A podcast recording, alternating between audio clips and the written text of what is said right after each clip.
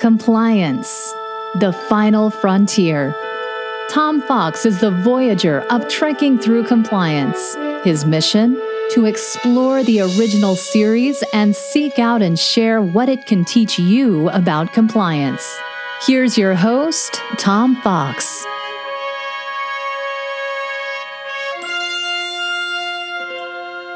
The Menagerie, Part 2, Stardate, 3012.4. In part two, the tape recording show continues and it shows Pike confined to a cell.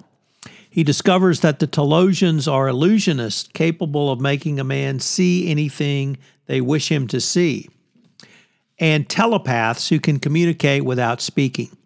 The Talosians wish, wish Pike to remain on the planet as Vina's mate.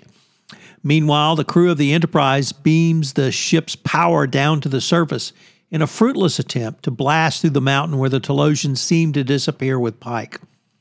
However, this had no effect, and the Talosians continue their mind games with Pike.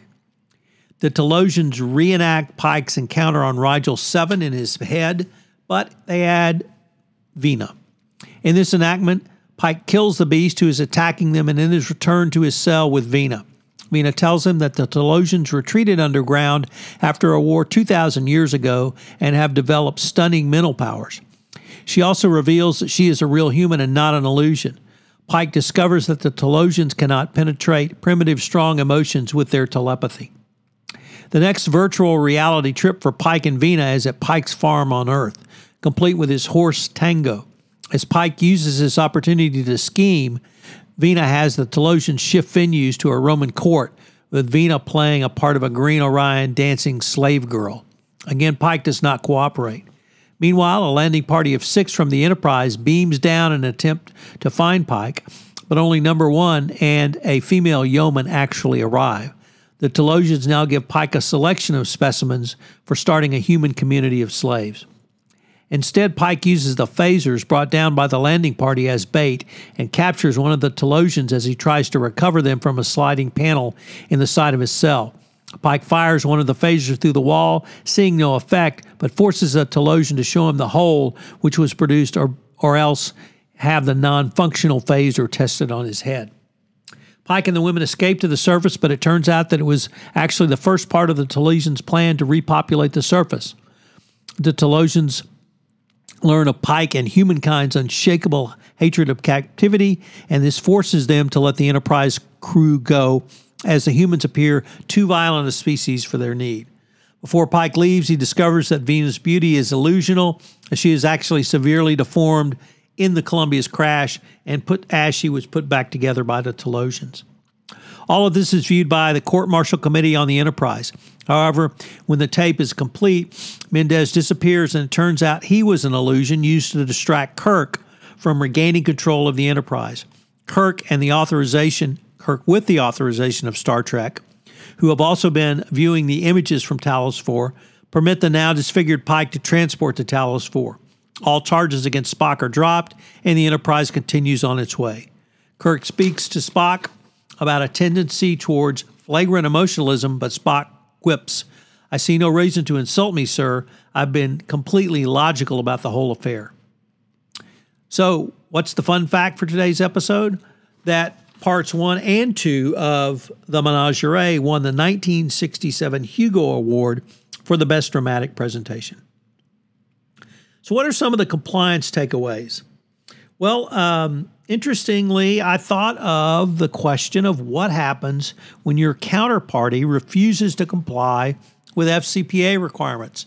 Here, Pike not only refused to play the Talosians game, but the entire landing crew threatened to blow themselves up. It was quite dramatic when number one, interestingly enough, played by Majel Bartlett, who later became Nurse Chapel, uh, turns a phaser on overload and is prepared to kill the entire crew uh, on the surface rather than be subject to captivity.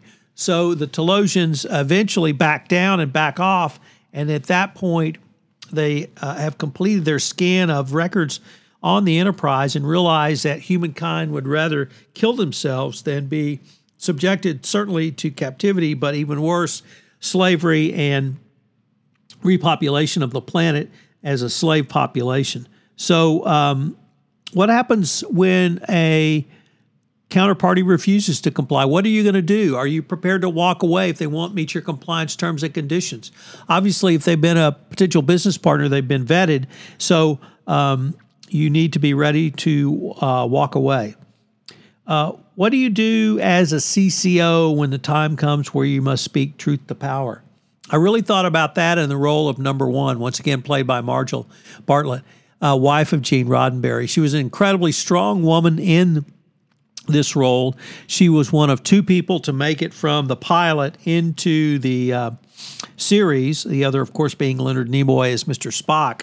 But she was quite clear, uh, telling the captain uh, the situation and that they could not be allowed to be taken captive. They could not be allowed to be made slaves. They could not be allowed to made to breed on behalf of, or rather, for the amusement of the Talosians.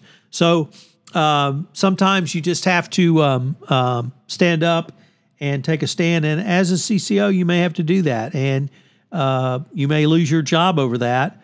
Um, of course, you will leave it with uh, your hopefully your integrity intact. But if you do agree to a corrupt um, act or corruption scheme, uh, it's very well that you could be prosecuted. I don't think the government's looking for CCOs to prosecute, but the CE, uh, SEC has made it clear in their uh, regulation of regulated industries that if a CCO engages in illegal activity, uh, simply being the CCO will not give you any protection going forward.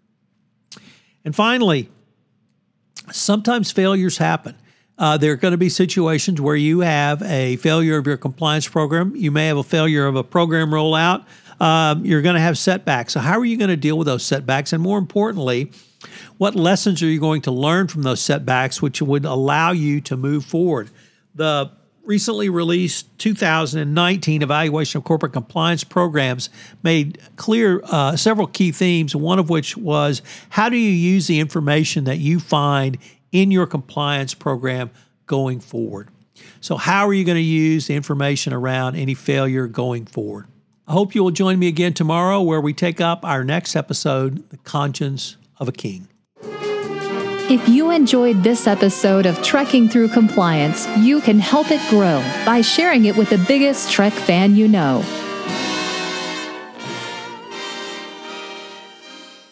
This podcast is a part of the C Suite Radio Network. For more top business podcasts, visit c-suiteradio.com.